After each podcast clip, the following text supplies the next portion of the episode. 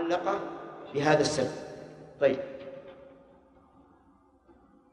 قال الله عز وجل يا أيها الذين آمنوا لا يبلونكم الله. أثر. إيش؟ نعم. آه، أثر عن ابن مسعود رضي الله عنهما رضي الله عنه في مثل هذا التعبير يا أيها الذين آمنوا. أثر عنه كلمة ابن مسعود. قال رضي الله عنه إذا سمعت الله يقول يا أيها الذين آمنوا فأرعى سمع استمع انتبه فإن فإما خير تؤمر به وإما شر تنهى عنه. لننظر الآن. لا يبلونكم الله بشيء من الصيد إلى آخره. الجملة هنا خبرية. ومؤكدة بمؤكدات ثلاثة وهي فهد.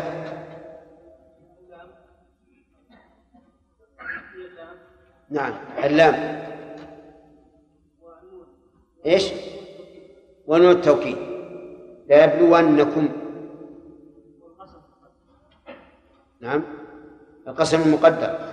لأن اللام موطأة للقسم. طيب. ومعنى يبلونكم يختبرنكم. وبماذا يكون الاختبار؟ قال ليعلم الله من يخاف بالغيب بشيء من الصيد. الذي تصطادونه وهو محرم عليكم في حال الإحرام. تناله أيديكم ورماحكم أي أي تصيدونه باليد وتصيدونه بالرماح. وهذا على اختلاف حال الصيد. فما كان زاحفا صاروا ينالونه بأيديهم. وما كان طائرا كانوا ينالونه برماحهم. لأن الطائر أعلى والطيران أسرع من الزحف. لكن مع ذلك يكون الطير نازلا وهادئا في طيرانه لأن الذي يمسكه عز وجل في جو السماء من هو؟ الله عز وجل. فهو قادر عز وجل على أن يهبطه إلى قرب الأرض وأن يجعل طيرانه هادئا. وقلنا إن الابتلاء هو الاختبار. لأي شيء؟ قال ليعلم الله من يخافه بالغيب ليعلم اللام هنا للتعليم. ويعلم أي يدرك عز وجل من يخافه بالغيب أي من يخاف الله بالغيب لها معنيان. المعنى الأول يخافه وهو سبحانه وتعالى غائب عن نظره. كقوله فإن لم تكن تراه فإنه يراك بالغيب أيضا المعنى الثاني بالغيب أي حال غيابه عن الناس. مثل أن يكون في ليل أو في ظل شجرة أو من وراء أكمة أو في مجرى سيل أو شيء أو نحو ذلك. إذا ليعلم الله من يخاف بالغيب لها معنيان الأول أنه يخاف ربه مع غيبته تبارك وتعالى عنه إذ أنه لم ير ربه لكنه عرفه بآياته. والمعنى الثاني بالغيب أي بغيبه عن الناس. لأن من الناس من يخاف من يخاف من يظهر مخافة الله ظاهرا ولكنه باطنا لا يظهر مخافة لا, لا يخاف الله عز وجل. والذي يمدح من يخاف الله بالغيب. قال الله تعالى إن الذين يخشون ربهم بالغيب لهم مغفرة وأجر كبير. ليعلم الله من يخافه بالغيب. فمن اعتدى بعد ذلك؟ أي فمن اعتدى نعم فمن فمن اعتدى على محارم الله عز وجل بعد أن بين الله له الحكم فله عذاب أليم. أي عذاب مؤلم في الدنيا أو في الآخرة. نعم إما في الدنيا وإما في الآخرة. في الآية الكريمة بيان امتحان الله تبارك وتعالى للعباد. بتيسير أسباب المعصية لهم ليعلم من يخافه بالغيب ومن لا يخافه إلا في العلانية. وجهه من الآية ظاهر. لا يبلونكم الله بشيء من الصيد تناله أيديكم ورماحكم ليعلم الله من يخافه بالغيب. ومن فوائد الآية الكريمة فضيلة الصحابة رضي الله عنهم. الذين هم مقدم هذه الأمة. وذلك بخوفهم من الله وعدم تحيلهم على محارم الله وعدم انتهاكهم لحرمات الله. فإن هذا الصيد الذي ابتلوا به وقع ذلك فعلا. لأن الله أخبر بأنه سيفعل وفعل عز وجل. لكن لم يذكر عن واحد منهم أنه أخذ صيدا واحدا. خافوا الله عز وجل. وعظموا محارمه. وهذا فضل عظيم لهذه الأمة. ومن فوائد هذه الآية الكريمة أن هذه الأمة تفضل سائر الأمم وعلى رأسهم أمة الأمة اليهودية. لأن الأمة اليهودية ابتلاهم الله تعالى بنحو هذا ولكنهم تحيلوا على محارم الله. ابتلاهم الله تعالى بالصيد الصيد البحري لا الصيد البري. فحرم الله عليهم صيد السمك يوم السبت. فاحتالوا على ذلك وجعلوا شباكا في يوم الجمعة. يأخذون السمك أو الحيتان يأخذونها يوم الأحد. فابتلاهم الله عز وجل بكون الصيد بكون الحيتان تأتي يوم السبت شرعا أي على سطح الماء من كثرتها. فتحيلوا هذه الحيلة فقال الله تعالى لهم كونوا قردة خاسئين فكانوا قردة والعياذ بالله. كل أهل القرية أصبحوا يتعاونون كما تعاوى القردة لأنهم تحيلوا على محارم الله بما ظاهره الإباحة فقلبهم الله تعالى إلى حيوان أقرب ما يكون من من الإنسان ومن فوائد الآية الكريمة أن يتنبه الإنسان لنفسه إذا يسرت له أسباب المعصية وأن لا يتدرج به الشيطان لأن الإنسان قد تيسر له أسباب المعصية ولا يدري عن نفسه ثم ينهمك حتى يقع في المحذور. فليحذر الإنسان من تسهيل أو من تيسير أسباب المعصية له أن يقع في المعصية. ولهذا كان الإنسان إذا ابتلي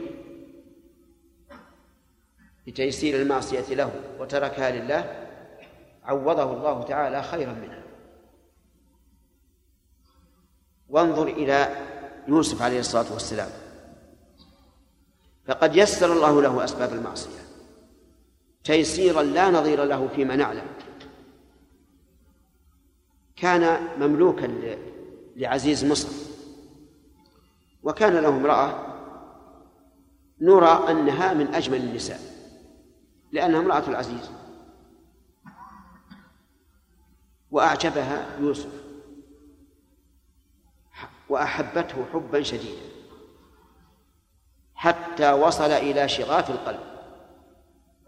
يعني قعر القلب حب هذا الرجل. وعجزت تصبر في يوم من الأيام سولت لها نفسها أن تدعوه إلى فعل الفاحشة. فدعته وغلقت الأبواب. والأبواب جمع باب. أقل أقلها ثلاثة. في حجرة من وراء حجرة من وراء حجرة. والأبواب مغلقة. وليس عندها أحد. فدعته لنفسها. وتوعدته أنه إن لم يفعل سجنته وأهانته قالت لا يسجنن ولا يكونن من الصاغرين. فدعا ربه. وقال رب السجن أحب إلي مما تدعونني إليه مما يدعونني إليه وإلا تصرف عني كيدهن أصب إليهن وأكن من الجاهلين. ولا تظنوا أن الجمع يعني أن مع المرأة أحد أحدا لكن يريد الجنس. فإن هذه التي فتنته ربما يفتنه غيرها فأراد أن يكون دعاؤه عاما فاستجاب له ربه فصرف عنه كيدهن إنه هو السميع يوسف عليه الصلاة والسلام هيأت له أسباب المعصية عجيب. نعم. بل أكثر من ذلك. هدد بأن يهان ويسجن إن لم يفعل. ومع ذلك لجأ إلى الله عز وجل وفي هذه الضرورة استجاب الله تعالى دعاءه. وفي السبعة الذين يظلهم الله في ظله رجل دعته امرأة ذات منصب وجمال فقال إني أخاف الله. لم يذكر أي مانع سوى خوف الله عز وجل. بالغيب ولا بالشهادة؟ عجيب. بالغيب لأنه ما عنده أحد. لو عنده أحد لقال إني أخاف أن يشهد فلان أو فلان. فالمهم انتبه لنفسك. سواء في البيع أو الشراء أو في أي شيء. انتبه لنفسك. إذا يسرت لك أسباب المعصية فاعلم أن ذلك امتحان من الله وتوفى ومن فائدة هذه الآية الكريمة أن الصيد في حال الإحرام محرم.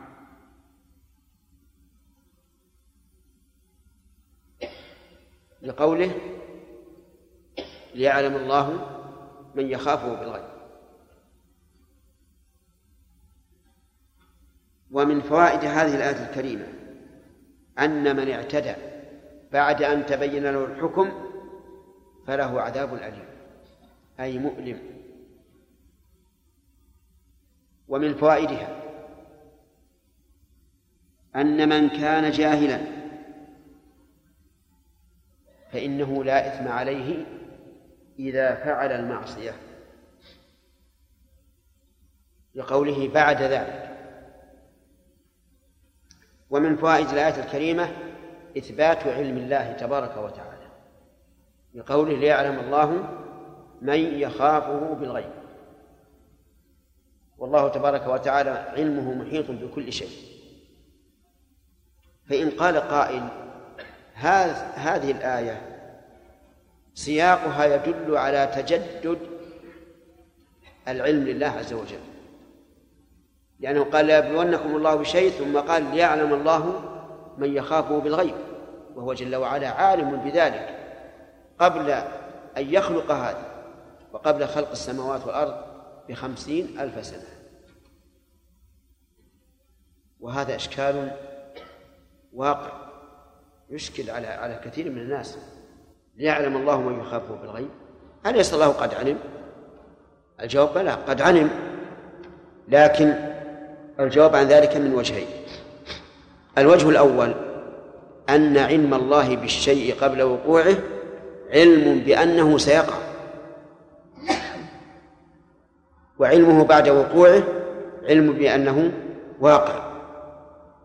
علم بأنه واقع. وفرق بين كون الشيء معلوما قبل أن يقع ومعلوما بعد أن يقع. فإن قال قائل هذا مسلم في علم الإنسان. فإن الإنسان إذا علم بأن الشيء سيقع غدا فهذا علم. لكن إذا وقع صار علمه الثاني أقوى من علمه الأول لأن علمه الأول علم يقين وعلمه الثاني عين يقين. ومعلوم أن الإنسان يتجدد علمه ويقوى علمه تارة ويضعف تارة لكن علم الله واحد. فالجواب نحن لا نقول إن الله سبحانه وتعالى إذا علمه واقعا ازداد علمه بذلك أبدا هو عالم به لكن عالم به أنه وقع. لا أنه سيقع. لأن العلم الأول لا يترتب عليه جزاء بالنسبة للعبد. والعلم الثاني إيش؟ يترتب عليه جزاء.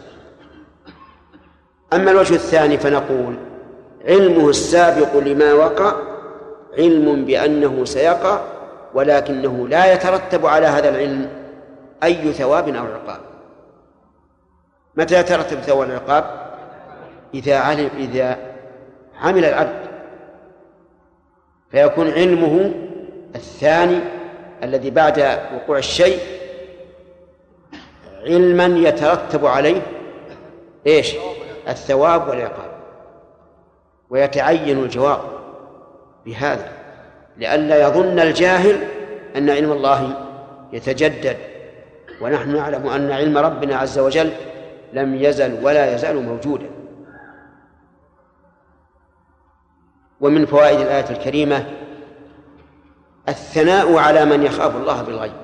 جعلنا الله وإياكم منه لأن كثيرا من الناس يخاف الله سبحانه وتعالى عنده خوف من الله لكن يقل خوفه إذا آه، لم يكن حوله أحد. وإذا علم الناس يعلمون به ازداد خوف يعني أصل الخوف عنده. لكن إذا كان عنده أحد ازداد خوفه من فعل المعصية خوفا من عقاب الله وخوفا من ملامة الناس. وهذا وإن كان محمودا لكنه ضعيف الخوف من الله ويخشى عليه أن يداهن الناس. أن يداهن الناس ويراقبهم فيقع في الرياء. فعلي فعليك أيها الأخ. أن يكون خوفك لله واحدا في السر وفي العلانية. ثم قال الله تبارك وتعالى يا أيها الذين آمنوا لا تقتلوا الصيد وأنتم حر لما ذكر أنه سبحانه وتعالى سيبتليهم ذكر الحكم. فقال لا تقتلوا الصيد وأنتم حر والنهي هنا نعم ولا هنا ناهية لا ناهية وعلامة كونها ناهية صالح بن هارون. حذف النون. الصيد وأنتم. ال لبيان الحقيقة. فما هو الصيد المحرم؟ العلماء ولا سيما أهل الفقه رحمهم الله بينوا ضابطا لهذا. فقالوا إنه الحيوان البري المأكول. المأكول والعبرة بكون أصله بريا. يعني لا متوحش المتوحش المتوحش طبعا. هو الحيوان البري المأكول المتوحش طبعا. الحيوان البري. الحيوان هذا جنس. البري ضده البحري. المأكول ضده الحرام. المتوحش طبعا ضده المتأهل. وهو الحيوان الإنسي الذي يألف الناس في بيوتهم. هذا هو الصيد. وعلى هذا فحيوان البحر لا يدخل في النهي لا يدخل في النهي لأنه ليس صيد ليس مرادا بهذه الآية. وإن كان صيدا لكنه بحري. وقد قال الله تبارك وتعالى أحل لكم صيد البحر وطعامه متاعا لكم وللسيارة وحرم عليكم صيد البر ما دمتم حرما. وهذه الآية صريحة. فصل الله فيها وبين. كم ذكرنا من قيد؟ الآن.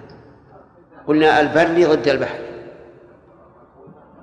المأكول ضد الحرام. المتوحش ضده المتأهل ويسمى الإنسي. فلو أن المحرم ذبح دجاجة.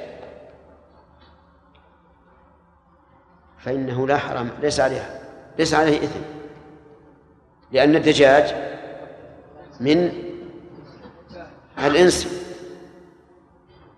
ليس من المتوحش. ولو ذبح خروفا فلا بأس مع أنه صيد مع أنه بري مأكول ها. لكنه ليس متوحشا وإن كان بريا ومأكولا. والعبرة بالطبع بالأصل. لا عبرة بالوصف الطارئ. الوصف الطارئ لا عبرة به. فلو توحش إنسي أو استأنس وحشي فما العبرة؟ بالأصل. ولهذا لو أن إنسانا ربى أرنبا. فهل يجوز إذا أحرم أن يذبحها؟ رباها لماذا؟ لأنها العبرة بأصلها متوحشة في الأصل. والتأهل طارئ عليها. ولو أن دجاجة فرت توحشت وصارت تطير مع الطيور. فهي حلال ولا غير حلال للمحرم؟ حلال لأن أصلها أنها متأهلة فالعبرة بالأصل. وإنما نعم النهي هنا لئلا يجر طلب الصيد المحرم عن نسكه فينشغل القلب. لأنه لا لأنه لا أشد من من لهو الصيد. الإنسان المبتلى باللهو في الصيد لا يقر له قرار حتى يتابع الصيد. ولهذا نسمع عن أهل الصيد أن الواحد منهم يتعب في الخروج إلى البر لطلب الصيد ويلحقه الظمأ والجوع والشوك وحرارة الأرض وبرودة الشتاء ولكنه لا يبالي. لأن قلبه مشغول. وإذا كان الله قال لا رفث ولا فسوق ولا جدال في الحج لئلا ينشغل الحاج فانشغاله بالصيود أشد لهوا لا تقصد صيد؟ نعم. لا تقصد صيد وأنتم حرم. ومن قتله منكم متعمدا فجزاء مثل ما قتل من النعم. الجملة الشرطية ومن؟ اسم شرط. وأسماء الشرط تفيد العموم. يعني أي إنسان قتله منكم متعمدا قتله فعليه جزاء مثل ما قتل من النعم وعلى هذا فقوله فجزاء مبتدأ خبره محذوف. آه نعم. خبره محذوف. والتقدير فعليه جزاء. ومثل عطف بيان لقوله جزاء. ولا يمكن أن نجعلها نعتا لأن مثل ما قتل معرفة حيث أضيفت إلى اسم الموصول. وجزاء نكرة ولا تنعت النكرة بالمعرفة لكن نجعلها عطف عطف بيان. وعطف البيان قريب من الصفة لكنه لا يشترط فيه ما يشترط في النعت. نعم. تسأل؟ اسأل. يعني نقف على هذا نقف على هذا إن شاء الله. الدرس القادم. نعم. ارفع صوتك جزاك الله خير. قلنا إن مثل مضاف. فلا تكن ما ما كملنا؟ بارك الله فيكم. الحيوانات المتوحشة أو الأهلية هل هي محدودة أم معدودة؟ لا ما هي معدوده لكن بعضها معروف شيخ بعض المناطق مثلا المتوحش عندنا عندهم أهل الجواميس بعض المناطق برية. نعم. في برية لا شك. لكن هل متوحشة؟ مثل البر مع الأسود مع النمور. الجاموس مو لو لو وجد شيء مثلا متوحشه آدم؟ ها؟ توحشه كيف؟ توحشه جواميس انسي عندنا نعم مستانس عندنا آه. هو مستانس ومنبسط إيش تقول يا يحيى؟ عندنا متوحشة ها؟ عندنا متوحشة سبحان الله يعني يعامل معاملة الصيد. يعني يخرج الناس إلى إلى إلى اصطياد الا بالاختيار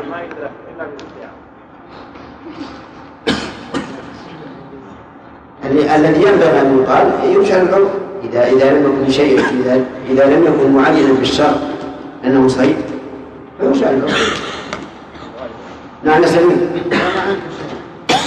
بالنسبة للخشية لله سبحانه وتعالى شيخ- الناس الحين من- منهم شاهد في أحوال الناس يصير إنسان مستقيم؟ استقامة ويوصل رحمه وهو مستقيم على طاعة ربه؟ ويبتدي الله بشيء إما بغنى؟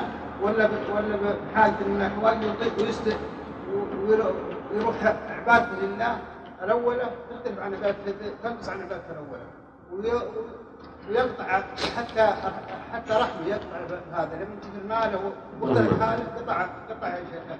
صحيح. هذا شيء مجرد أي ما في شك. واقع يعني. هذا واقع. الناس لو الناس أخذوا من تجربة الدنيا من عقول فكروا بعقولهم من تجربة الدنيا. لص- لصدقوا أخبار أخبار أخبار الله سبحانه وتعالى. من دون من دون إنهم. من من التجربة. هذا واقع. يعني إصابة الإنسان بذنبه بإعراضه عن طاعة الله أشد من العقوبة. ولهذا قال الله عز وجل فإن تولوا فاعلم أن ما يريد الله أن يصيبهم ببعض ذنوبهم. فكون الإنسان مستقيما ثم يشعر بأنه يعني ضعفت استقامته وصار يرتكب المعاصي هذه عقوبة.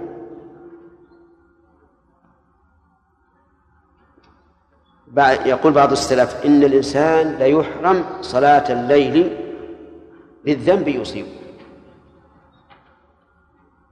لكن أكثر الناس في هذا عن غفلة. يظنون أن المصائب التي على الذنوب هي المصائب الحسية وليس كذلك. مصيبة القلب أشد. نسأل الله السلامة. نعم.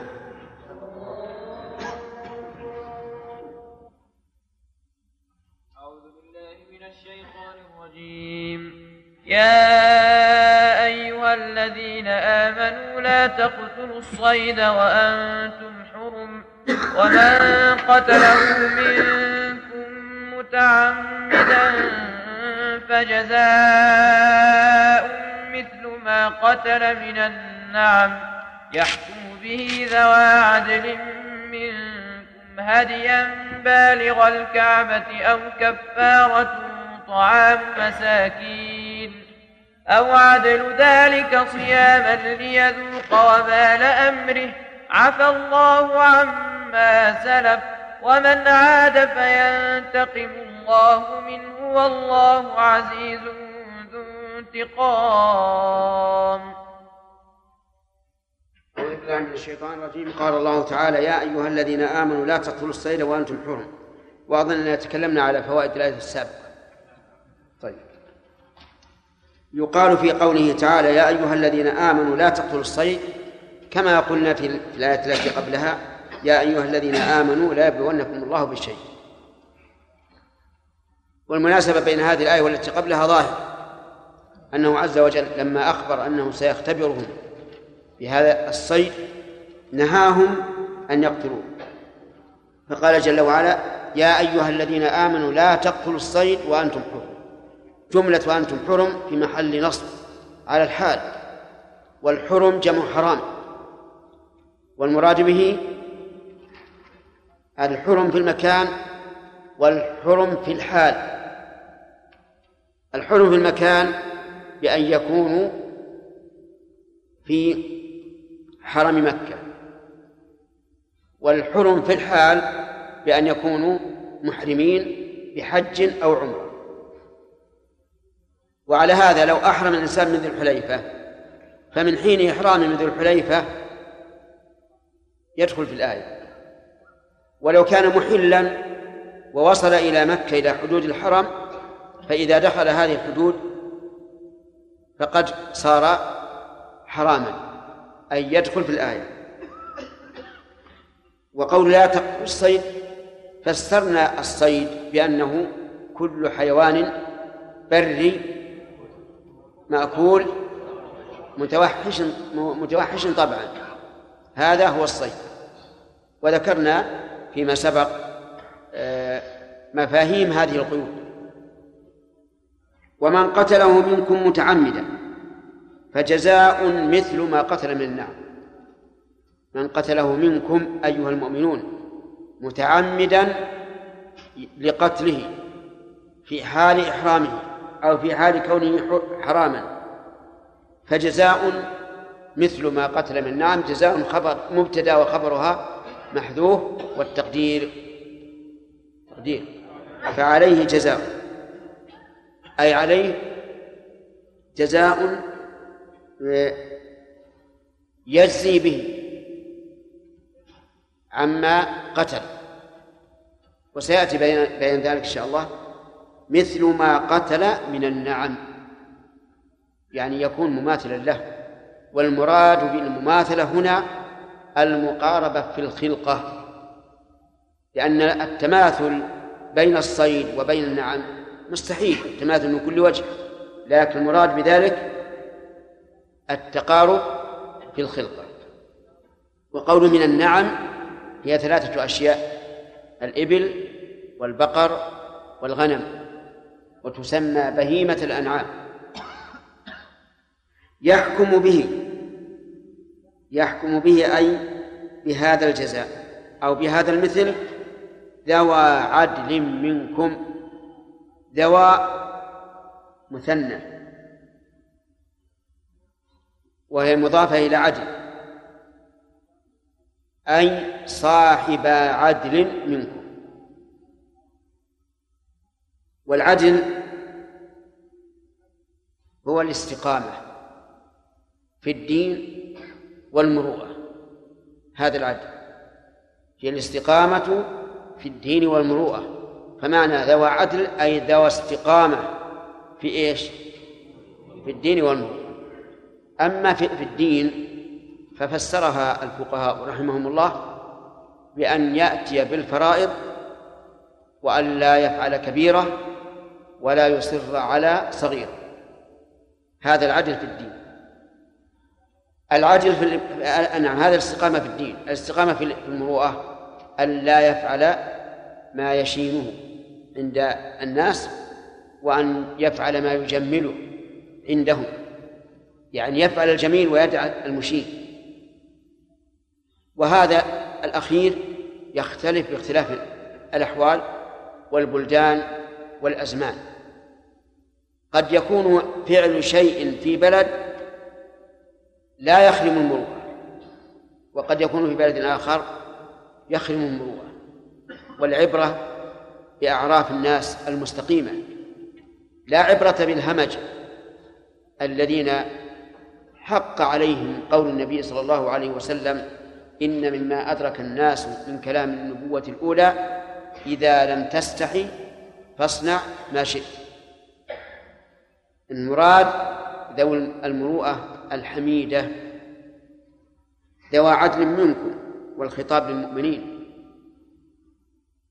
فلا بد أن يكون الحكم من المؤمنين.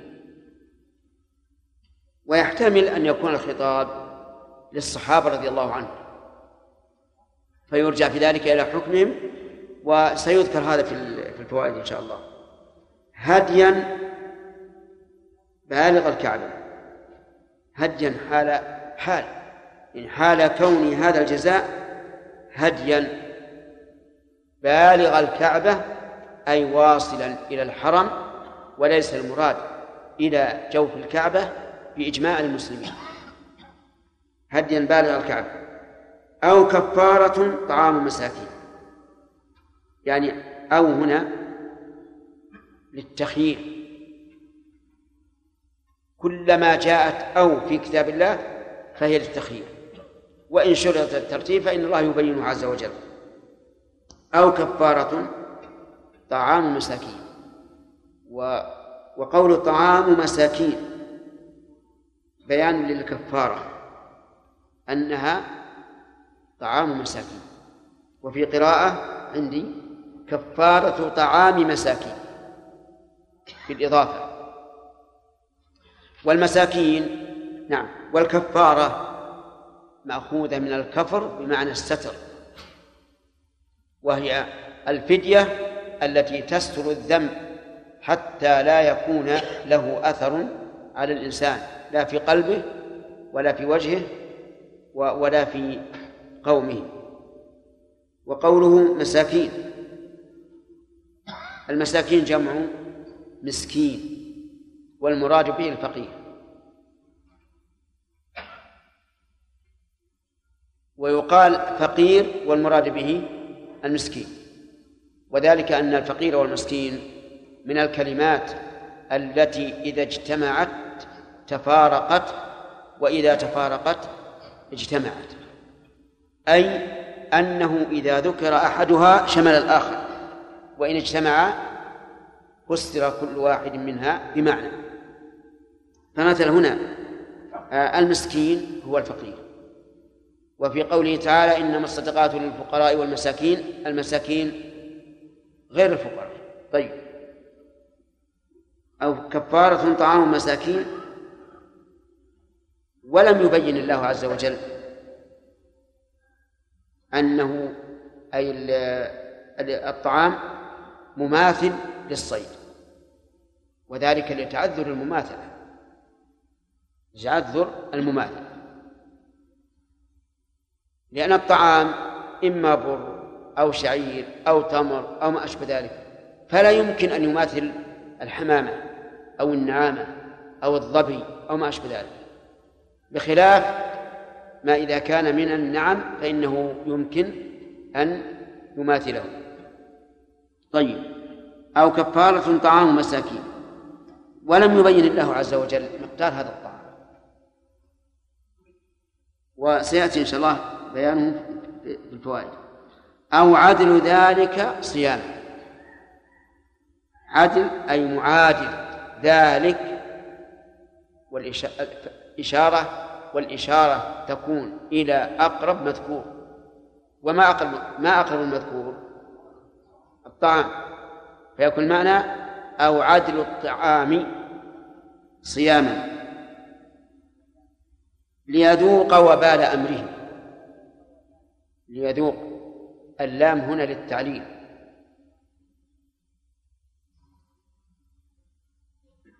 ويذوق فعل مضارع. فاعله مستتر. جوازا تقديره هو. لأنه يعود على من؟ في قوله من قتله. ومن؟ اسم موصول. لفظه مفرد ومعناه صالح للمفرد والجمع. ويبين ذلك آه، الضمير الذي يرجع إليه. وعليه فنقول من قتله منكم. واحد أو جماعة؟ واحد. ليذوق أي القاتل وبال أمره أي عاقبته عاقبة أمره. الثقيلة لأن الوبال أصل الشيء الثقيل. والمراد به هنا العاقبة الثقيلة لأن من المعلوم أن الإنسان إذا ألزم بهذا الجزاء مثل ما قتل من النعم أو كفارة طعام مساكين أو عدل ذلك صياما فإن ذلك يشق عليه حسب حاله. وقول ليذوق وبال أمره أي وبال شأنه وحاله. عفى الله عما سلف. الحمد لله. عفى الله أي تجاوز. ومحى. عما سلف يعني من قتلكم الصيد. لماذا؟ لأنه كان قبل التحريم. فلا يؤاخذ به العبد. وهذا نظير قول الله تبارك وتعالى في من ماتوا قبل تغيير القبلة وكانوا يصلون إلى بيت المقدس. فقال الله تعالى في حقهم وما كان الله ليضيع إيمانكم. ومن عاد أي من عاد بعد أن تبين له الحكم فينتقم الله منه. أي فإن الله ينتقم منه. والانتقام الأخذ بالعقوبة والله عزيز ذو انتقام أي ذو عزة. والعزة هي القهر والغلبة والانتقام هو أخذ الجاني بما فعل. وذو في قول ذو انتقام خبر ثاني. للفظ الجلال. والخبر الأول عزيز. في هذه الآية فوائد كثيرة حقيقة منها تحريم قتل الصيد حال الإحرام أو في الحرم بقوله لا تقتلوا الصيد. ومنها أن قتله مناف لكمال الإيمان. وجه ذلك أن الله تعالى وجه الخطاب بهذا النهي إلى من؟ إلى المؤمنين. ومنها أن امتثال ذلك أي اجتناب قتل الصيد من مقتضيات الإيمان.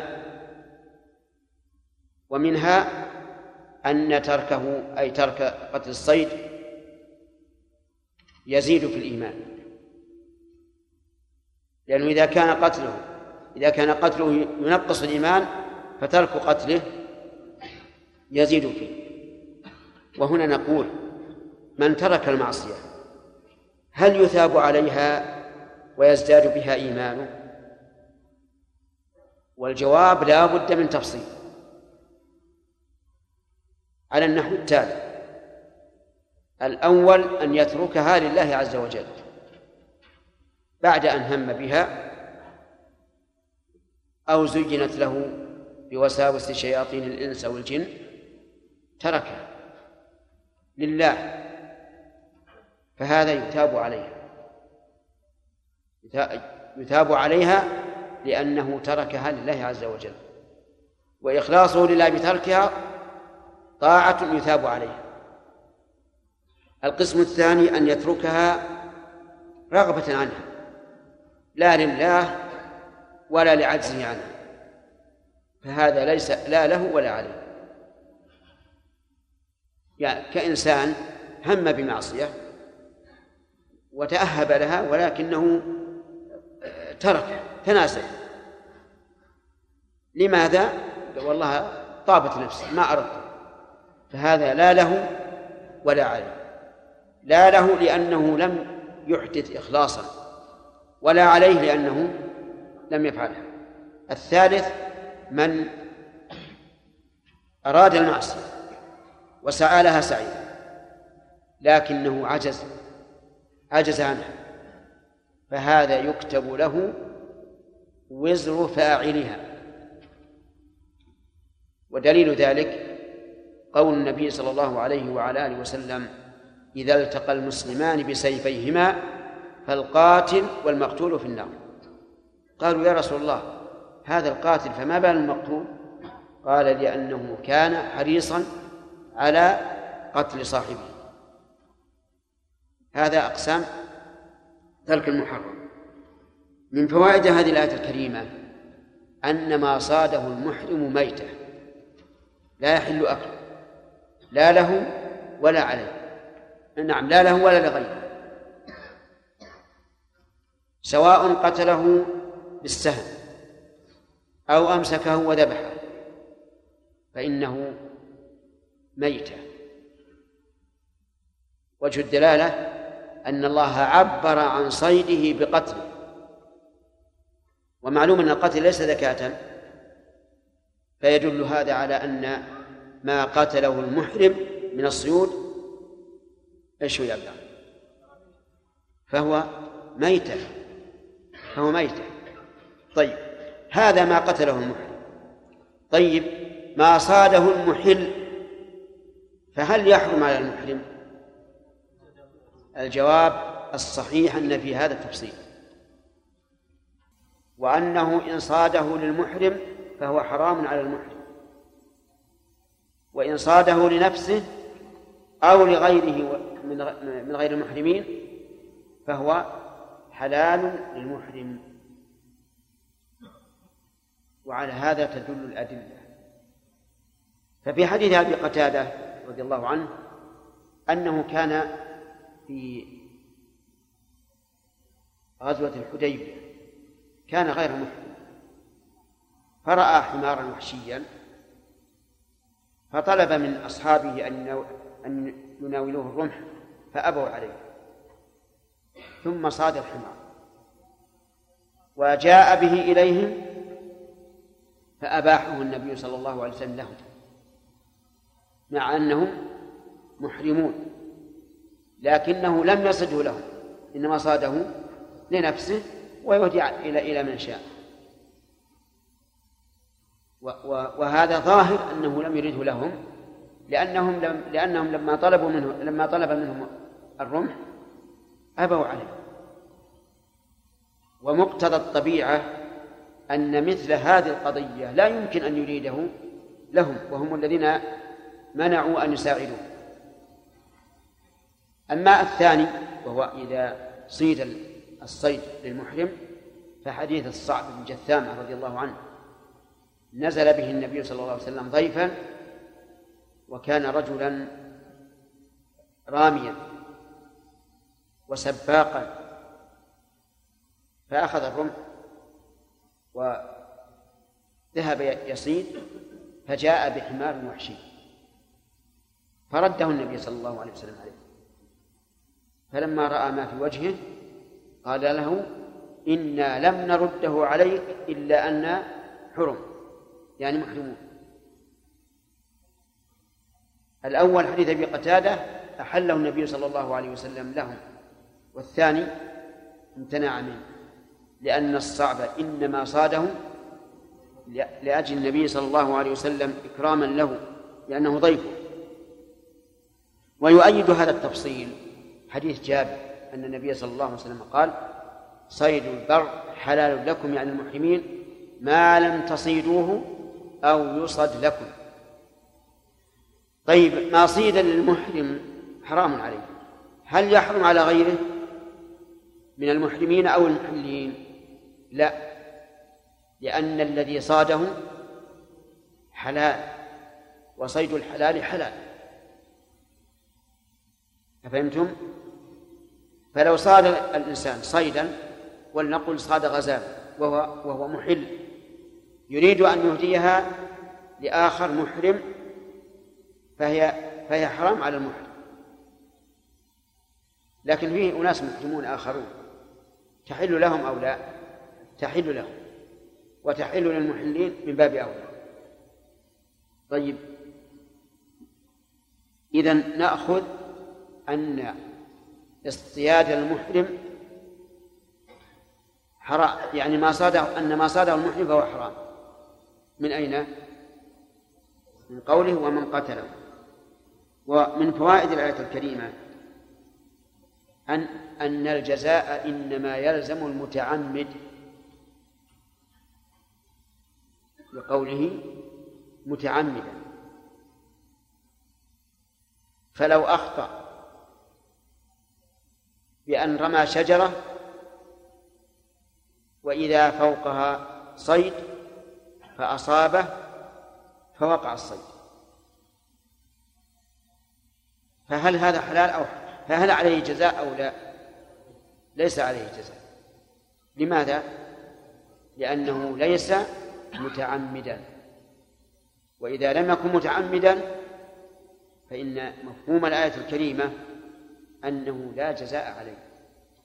ومن قتله منكم متعمدا فجزاء. طيب. لو كان ناسيا ناسيا أنه محرم أو ناسيا أن قتل الصيد حرام؟ فقتل الصيد. فهل عليه جزاء؟ لا. ليس عليه جزاء لأنه ناس وقد قيد الله ذلك بقوله متعمدا. ويدل لهذا عمومات الأدلة الدالة على أن الجاهل والناس ليس عليهما إثم ولا فدية ولا كفارة كقوله تعالى ربنا لا تؤاخذنا إن نسينا أو أخطأنا فقال الله قد فعلت. وكقوله تعالى وليس عليكم جناح فيما أخطأتم به ولكن ما تعمدت قلوبكم. وكان الله غفورا رحيما. وهذه القاعدة أنه لا مؤاخذة مع الجهل والنسيان وكذلك الإكراه قاعدة عظيمة في الشريعة الإسلامية. ولا يجوز أن نخرج منها أي شيء إلا بدليل. وهذا الذي قررناه هو الصواب الذي تدل عليه الأدلة العامة والخاصة. وقال بعض أهل العلم إن المخطئ والناس يرتفع عنه الإثم يرتفع عنه الإثم ولكن عليه الجزاء. وعللوا ذلك بتعليل عليل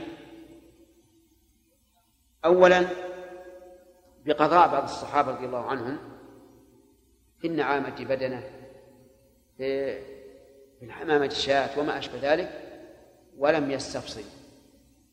هذه واحد ثانيا أن ما سبيله الإتلاف يستوي فيه العلم والذكر وضدهما.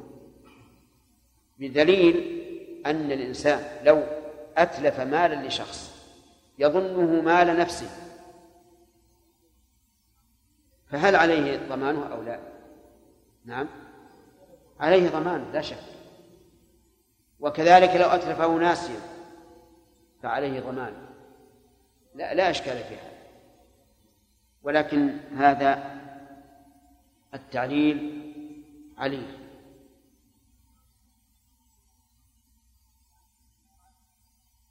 أما الأول وهو قضاء بعض الصحابة رضي الله عنهم ولم يستفصل. فالصحابة إنما بينوا الواجب.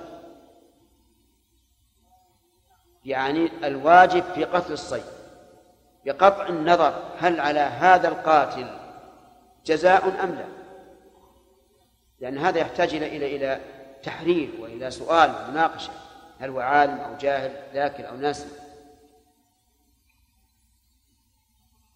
وحينئذ لا دليل فيما أطلقه الصحابة. لأنهم إنما يريدون إيش؟ بيان الواجب فقط. وأما الثاني وهو أن الإتلاف يستوي فيه العمد والسهو والجهل فهذا حق لكنه في حق الآدم الذي حقه مبني على المشاحة. ولئلا يتلاعب الناس بالحقوق لو قلنا إن من أتلف مال شخص جاهل مال شخص جاهلا ليس عليه ضمان. يتلاعب الناس بعضهم ببعض. وصار يتلف مال هذا ويحرق مال هذا ويقول أنا ما دريت ما أعلم وحصل في هذا ضرر عظيم. فصار تضمين من أتلف مال آدمي جاهلا أو ناسيا لأن حق الآدمي مبني على إيه؟ على المشاهدة هذه واحدة.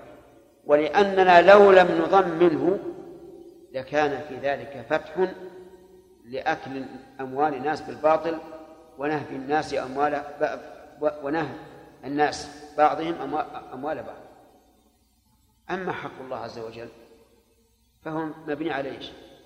على المسامحة والمياسرة والدين يسر فافترقا إذا الصواب إيش؟ أن من قتل صيدا جاهلا أو ناسيا أو مخطئا فليس عليه جزاء. ليس عليه جزاء. أما الصيد نفسه فهو قتل ميتة. لا يؤكل. لكن الكلام على الجزاء. من فوائد هذه الآية الكريمة تعظيم الإحرام. تعظيم الإحرام وتعظيم الحرم. أما تعظيم الإحرام فإن منع المحرم من الصيد يعني احترام النسك وعدم اللهو وعدم الترف لأنه لو أبيح للمحرم أن يصطاد لتلهى عن عن النسك. ولهذا قال الله تعالى فمن فرض فينا الحج فلا رفث ولا فسوق ولا جدال في الحج. كل هذا لأجل أن يتفرغ الإنسان قلبا وقالبا وقالبا لإيش؟ لما هو متلبس به من النسك وأما حرم مكة فظاهر أيضا أن في الآية دليلا على تعظيمه وحرمته لأن الحرم آمن كما قال تعالى أولم يروا أنا جعلنا حرما آمنا ويتخطف الناس من حوله وقال عز وجل وهذا البلد الأمين. هذا البلد آمن في الآدميين وفي الحيوان وفي الأشجار. ولذلك يحرم صيده ويحرم قطع شجره إلا الميت ويحرم القتال فيه. كما قال عز وجل ولا تقاتلوهم عند المسجد الحرام حتى يقاتلوكم فيه فإن قاتلوكم فاقتلوهم. كذلك جزاء الظالمين. ولأن النبي صلى الله عليه وسلم أعلن عام فتح مكة أنه لا يحل لأحد يؤمن بالله واليوم الآخر أن يسفك بها دما. وأجاب عليه الصلاة والسلام عن كونه استحلها بأنها إنما أحلت له ساعة من نهار لأن إحلالها يتضمن مصلحة كبرى أعظم من انتهاك حرمتها في تلك الساعة ولأنه يؤدي إلى احترامها لأن لأن لأن هناك فرقا بين أن تكون بلاد كفر أو بلاد إسلام. ولا طريق لكونها بلاد إسلام في ذلك الوقت إلا إلا بإيش؟ إلا بالقتال فالقتال حل للضرورة ولهذا قال عليه الصلاة والسلام وقد عادت حرمتها اليوم كحرمتها بالأمس وقال إن أحد ترخص بقتال رسول الله صلى الله عليه وسلم فقولوا إن الله أذن أذن لرسوله ولم يأذن لكم جواب سديد. ولله تبارك وتعالى أن يأذن لمن شاء من خلقه. طيب. ومن فوائد هذه الآية الكريمة أن الواجب في قتل الصيد. يعني في جزاء. واحد من أمور من أمور ثلاثة. إما المثل وإما إطعام مساكين وإما صيام يعادل ذلك. على التخيير أو على الترتيب؟ على التخيير. كلما وجدت أو في القرآن فهي على التخيير. كقوله تعالى ففدية من صيام أو صدقة أو نسك. وكقوله تعالى في كفارة اليمين فكفارته إطعام عشرة مساكين. أو كسوتهم أو تحرير رقبة. طيب. في هذه الآية جزاء مثل ما قتل أو كفارة طعام مساكين أو عدل ذلك صيام. فهو للتخيير. فيخير الإنسان الذي قتل الصيد بين أن يهدي مثله إلى الحرم. وسيأتي كيف يعرف المثل؟ هذه واحدة أو إطعام مساكين.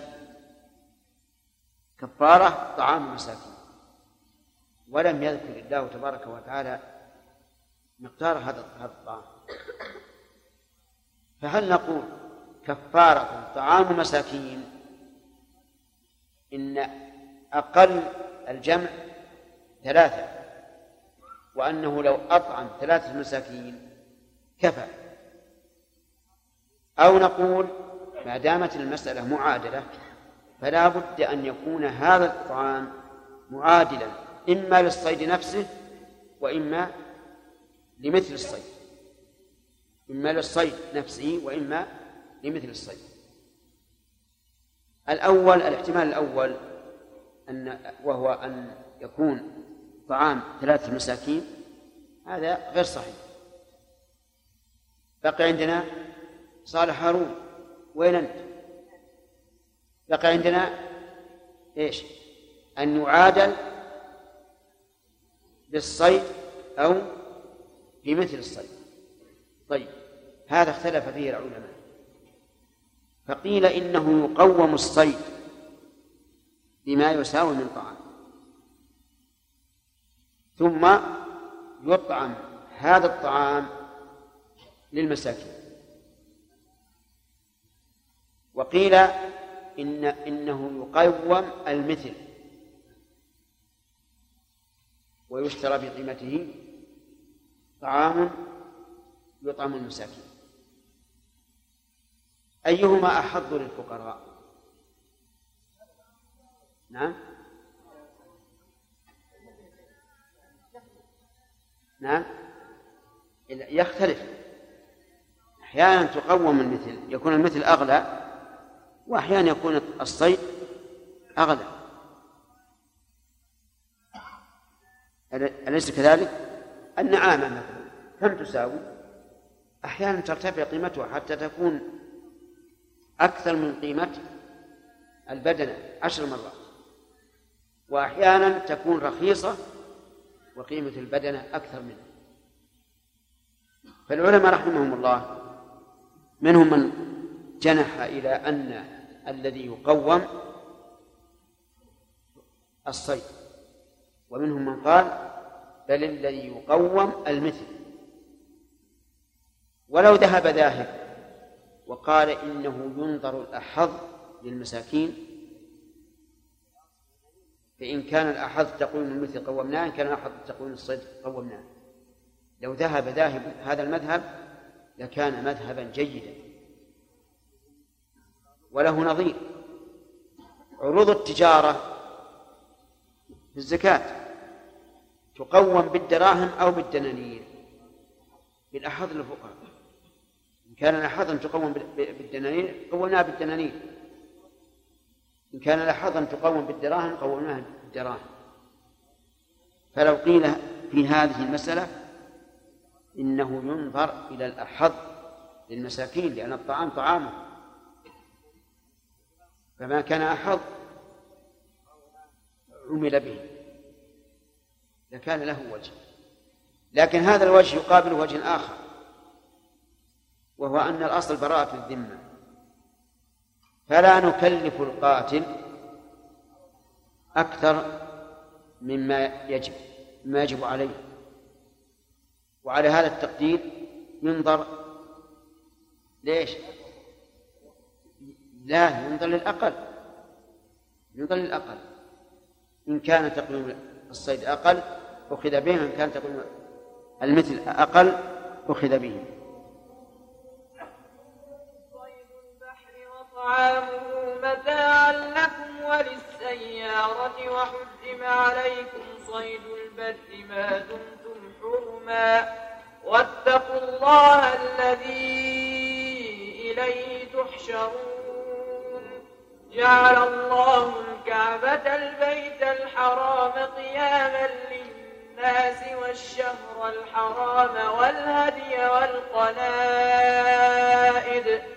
ذلك لتعلموا أن الله يعلم ما في السماوات وما في الأرض وأنكم إليه تحشرون. وأن الله وأن الله بكل شيء عليم وأن الله بكل شيء عليم اعلموا أن الله شديد العقاب وأن الله غفور رحيم ما على الرسول إلا البلاغ والله يعلم ما تبدون وما تكتمون أعوذ بالله من الشيطان الرجيم.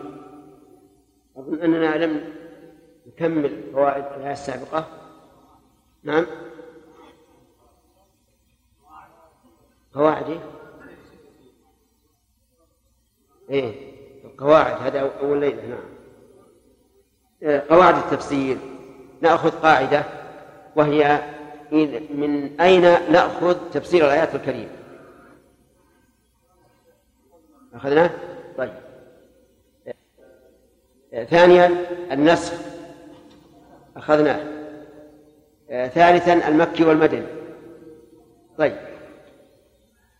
آه، المكي والمدني نسبة إلى مكة وإلى المدينة. يتبادر إلى الذهن أن المكي ما نزل بمكة والمدني ما نزل بالمدينة. ولكن المشهور عند أهل العلم أن المكي ما نزل قبل الهجرة وأن المدني ما نزل بعد الهجرة حتى لو كان في مكة. هذا الذي عليه الجمهور. وهو أضبط من أن نقول المكي ما نزل بمكة والمدني ما نزل بالمدينة. لأن هناك قسما ثالثا وهو أن بعض الآيات ينزل في السفر لا في مكة ولا في المدينة. وأيضا انضباط هذا صعب. أن نقول هذه الآية نزلت في مكة وهذه الآية نزلت في المدينة. ووجه صعوبته أنه ليس ترتيب القرآن الكريم على حسب النزول. وإذا لم يكن على حسب النزول صعب التمييز. فما ذهب إليه الجمهور هو الصواب. أن المكي ما نزل قبل الهجرة ولو نزل في المدينة أو في أي مكان. وقولنا ولو نزل يعني على فرض.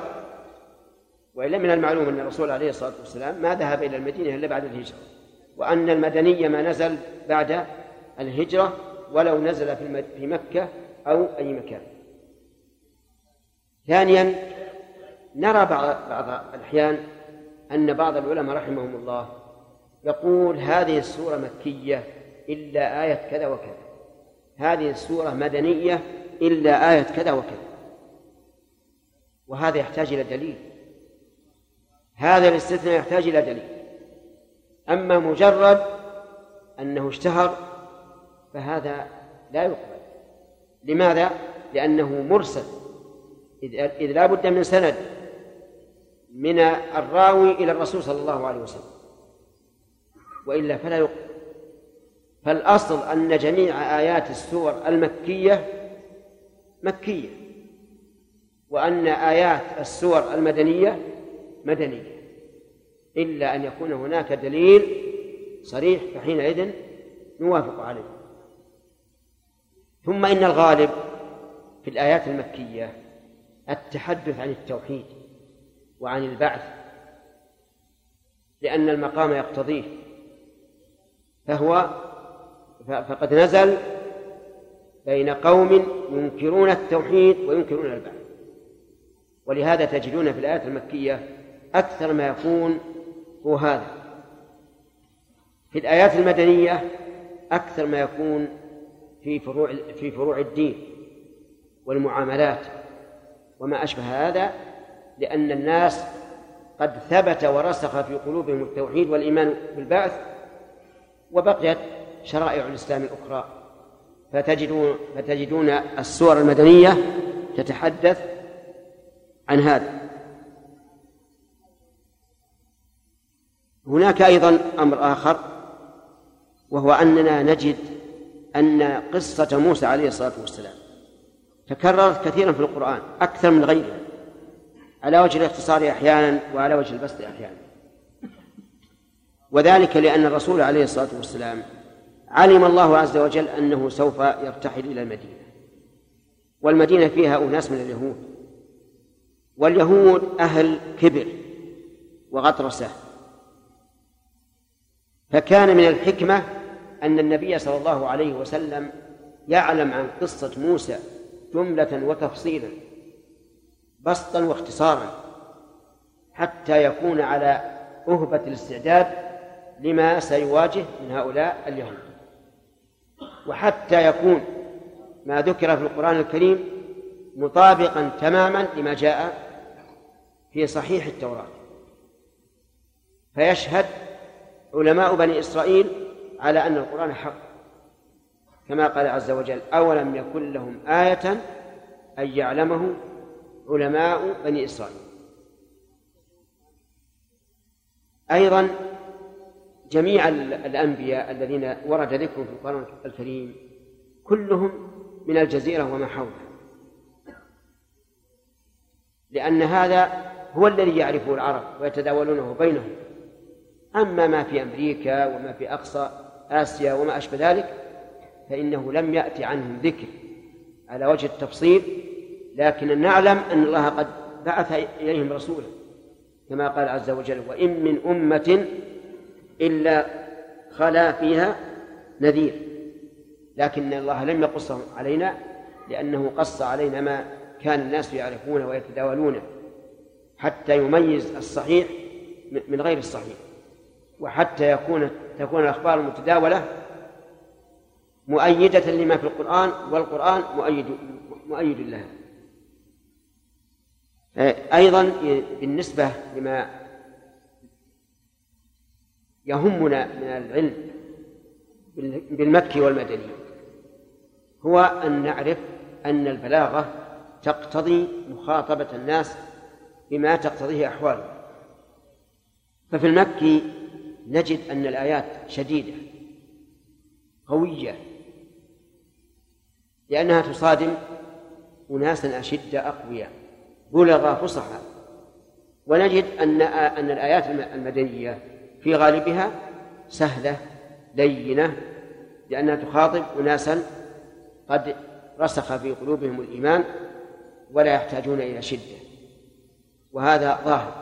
اقرأ سورة القمر تجد كيف كانت آياتها عظيمة تزلزل القلب في الواقع لمن تأملها جيدا لأنها تتحدث لأنها تتحدث بين قوم عتاة مستكبرين. فكانت الآيات مناسبة تماما لمقتضى الحال. وهذا هو غاية البلاغ أما هل تنسخ الآيات المكية بالآيات المدنية؟ فهذا نعم قد تنسخ لأن كونها مدنية وقد قررنا أن المدني ما نزل بعد الهجرة إذا كان فيه حكم مخالف لما في الآيات المكية ولم يمكن الجمع قلنا إن الآيات إن السور المدنية ناسخة إيش؟ للسور المكية. والله أعلم. آه نرجع الآن إلى درس. فكملنا أظن الآية الآية هؤلاء ما كملنا الفوائد. طيب. من فوائد الآية الكريمة وجوب المماثلة في جزاء الصيد أو أخذناه. نعم. أخذناه. لكن بماذا تكون المماثلة؟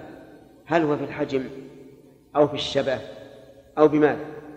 المماثلة تكون بالشبه ولكن لا تلزم المطابقة حتى إن العلماء قالوا رحمهم الله بل الصحابة قالوا إن الحمامة فيها شاة. الحمامة فيها شاة.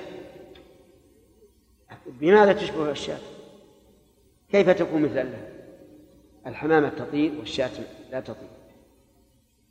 نعم. الشاة تختلف عن عن الحمامة بين ذات أربع أرجل وهذه ذات رجلين. المهم وجه المماثلة أنها تشبه الحمامة في الشرب شرب الماء. الحمامة تعب الماء والشاة تعب. الماء يعني ما هي بتشرب شوي شوي. الآن نجد أن الدجاجة مثلا هل هي تعب الماء؟ تصوروها.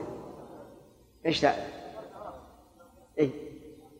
يعني جرعة جرعة جرعة جرعة. ما ما تعب الماء. فالمماثلة تجدونها أحيانا في شيء يسير؟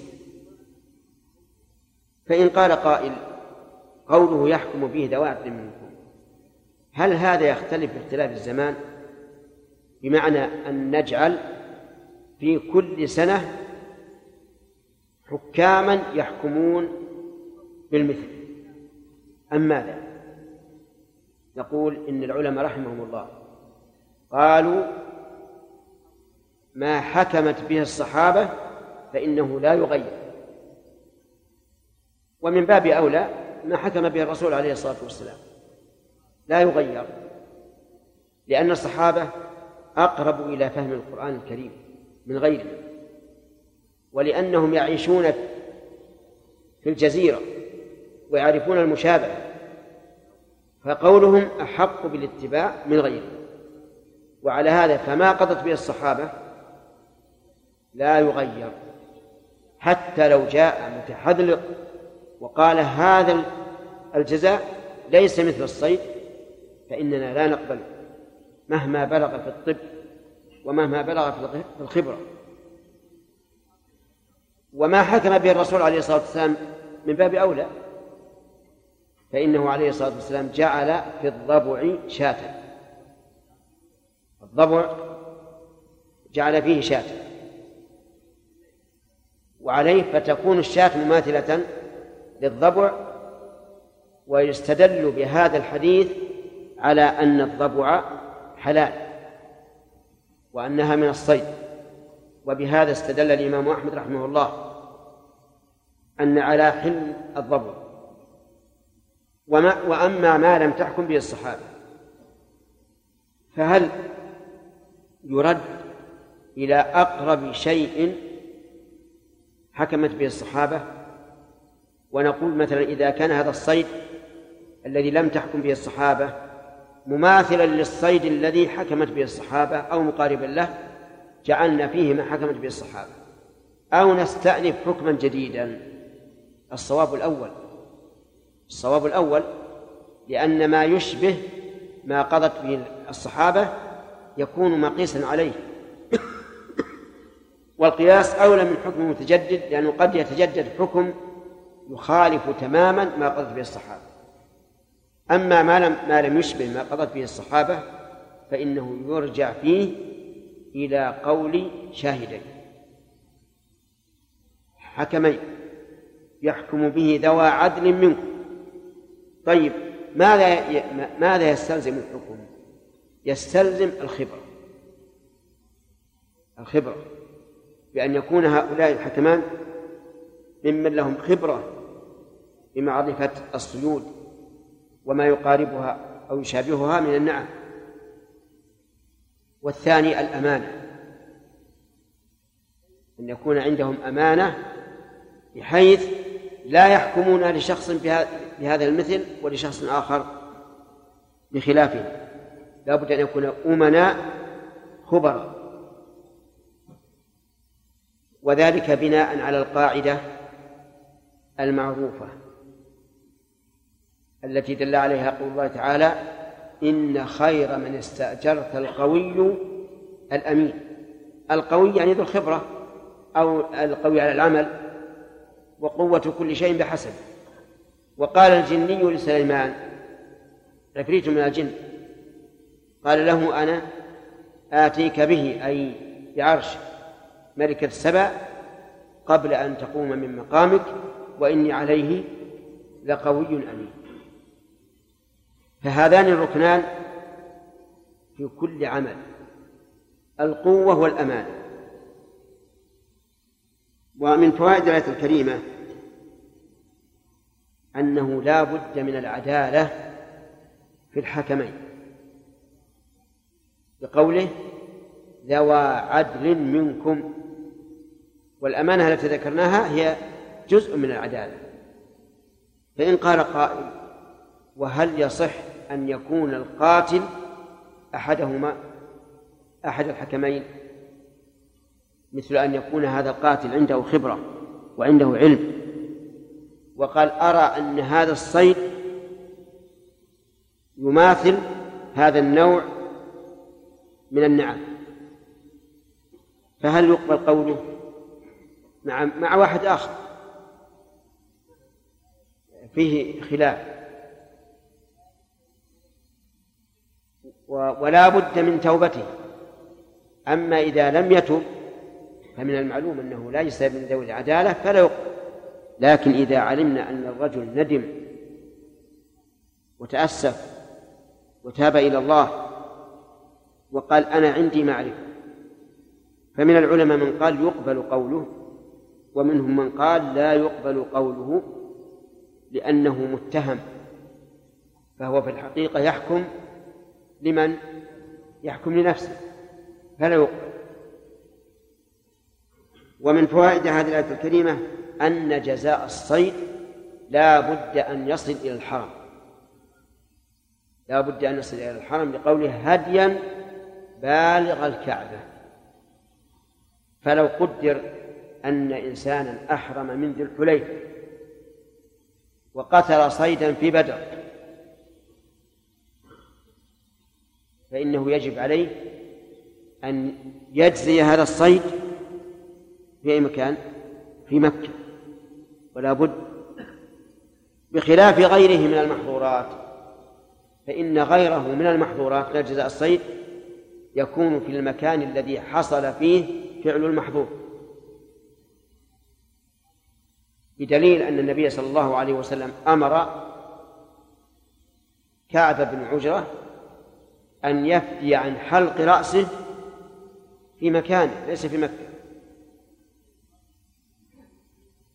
وعلى هذا فيقال جميع محظورات الإحرام يجوز أن يفتي عنها في مكانه.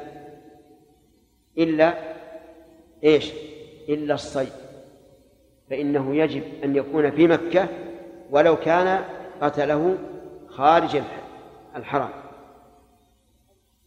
طيب فإن قال قائل وهل يجوز أن ننقل فدية غير جزاء الصيد إلى مكة؟ قال العلماء رحمهم الله إنه يجوز أن ينقل إلى مكة لأن هذا هذه الفدية إنما وجبت لشيء يتعلق بالإحرام. ومنتهى الإحرام مكة. فيجوز أن نؤخر الفدية إلى الوصول إلى مكة. وليس كالزكاة تفرق في مكانها. ثم إن الغالب أن إيصاله إلى مكة أشق على الإنسان مما لو فداه في مكان وهذا صحيح. يعني معناه من وجبت عليه فدية محظور فله أن يفتيها في مكانه وله أن ينقلها إلى مكة ومن فوائد هذا هذه الآية الكريمة أن للإنسان أن يعدل عن جزاء الصيد من النعم إلى الكفارة بإطعام المساكين. بقوله أو كفارة طعام مساكين.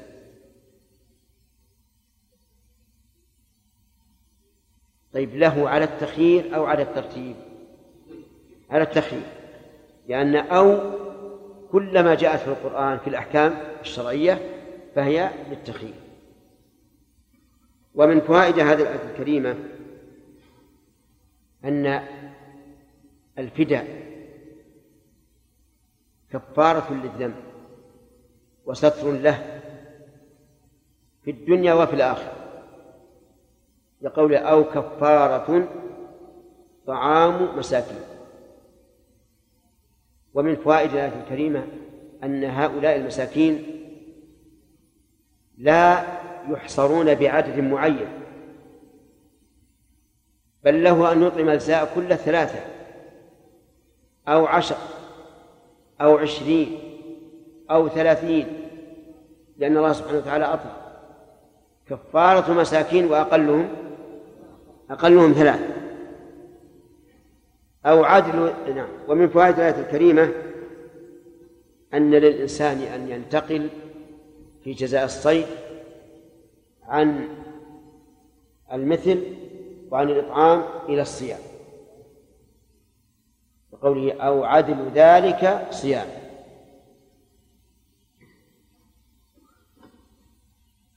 ولكن كيف كيف المعادلة؟ قيل المعادلة أن يصوم عن كل نصف صاع يوما واستدل هؤلاء العلماء بأن النبي صلى الله عليه وسلم جعل آه، نصف الصاع يعادل كم؟ نذكر فدية الأذى. قال لكعب بن عجرة صم ثلاثة أيام. ثلاثة أيام بدل كم من من إطعام ستة مساكين لكل مسكين نصف صاع. وقال بعض أهل العلم بل يقدر الطعام ثم يوزع على كل مسكين مد. طيب إذا كان الطعام كثيرا لزم أن تكون أيام الصيام كثيرة. إذا قدرنا مثلا أن أن الطعام قدر بخمسين صاع وقلنا المسكين يطعم بمد كم؟ مئتين يوم. لكن بعض أهل العلم قال إنه لا يتجاوز بالصيام عشرين يوم آه ستين يوما لأن أعلى ما ورد في الكفارة بالصيام كم؟ شهران وهي ستون يوم. أما أن نلزمه بأن بأن يصوم ستة أشهر أو ما أشبه ذلك فهذا يحتاج إلى دليل. فيقول إننا نقدر الصيام ولكننا لا نتجاوز أكثر الكفارات. وهي ستون يوم. والمسألة لم تنضج عندي كثيرا. من فوائد هذه الآية الكريمة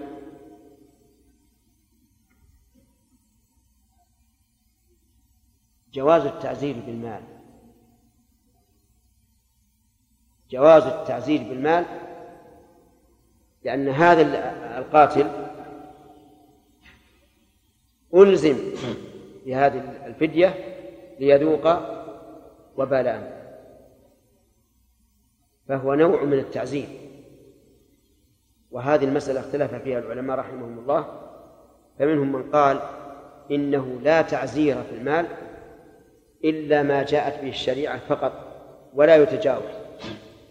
فالغال مثلا يحرم رحمه كله إلا السلاح. الغال من الغنيم وكاتم الضالة تضاعف عليه العقوبة. فما ورد به النص أخذنا به وما لم يرد به النص فإننا لا نعزر بالمال لأن المال إذا عزرنا به فقد أخذنا أموال الناس بغير حق. وأموال الناس محترمة ولكن الصواب المقطوع به بلا شك. أنه يجوز التعزير بالمال فإننا نقول ألستم تجيزون أن نعزر بالضرب؟ فالجواب بلى. الضرب محرم ولا غير محرم؟ في الأصل محرم. فليس فليس التعزير بالمال أشد من التعزير بالضرب. قد تكون إهانة الإنسان أمام الناس. نعم إهانة الإنسان بضربه أمام الناس أشد عليه من آلاف الريالات.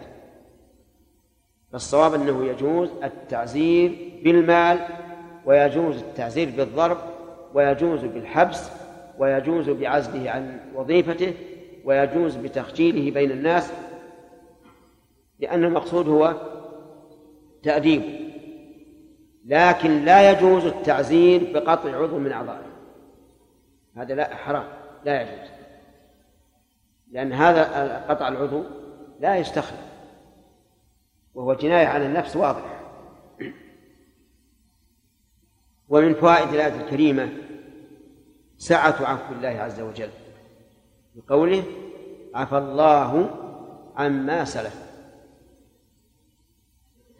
ومن فوائدها أن من فعل محظورا قبل العلم بالشرع فإنه لا إثم عليه ولا كفارة ولا جزاء. انتبه. هل يمكن أن نأخذ هذه هذه الفائدة من الآية؟ يمكن ولا أو لا يمكن. ننظر. عفى الله عما سلف. ما سلف فعله الصحابة قبل نزول حكمه. فهو أصلا لم يحرم. وأما إذا كان الإنسان جاهلا فقد فعله بعد نزول حكمه ويكون هذا المانع من العلم خاصا به فبينهما فرق.